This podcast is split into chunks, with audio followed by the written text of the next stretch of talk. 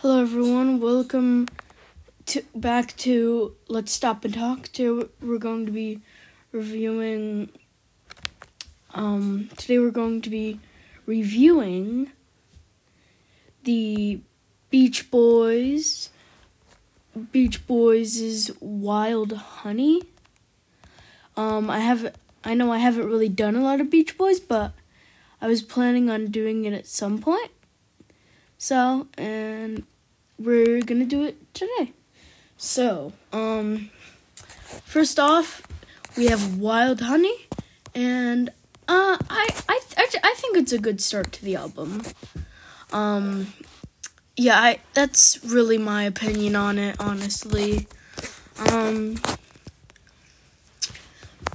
uh, and then next off we have um we have um sorry. We have aren't you glad? And i think it's a happy song. Uh, and it's good. It's wild honey and aren't you glad are good songs. I was made to love her. I i like the song. It's it's good. It's it's a good song. Um country air. Um i think uh my I think that um I think that country it's a cool start. It's a it's a nice song, country. Um a thing or two, nice start and I like the lyrics. Um Darling. Not a very good start in my opinion, but then it gets better later on in the song. Yeah, um I love just once to see you. It's a catchy tune. We'll listen to this in car definitely.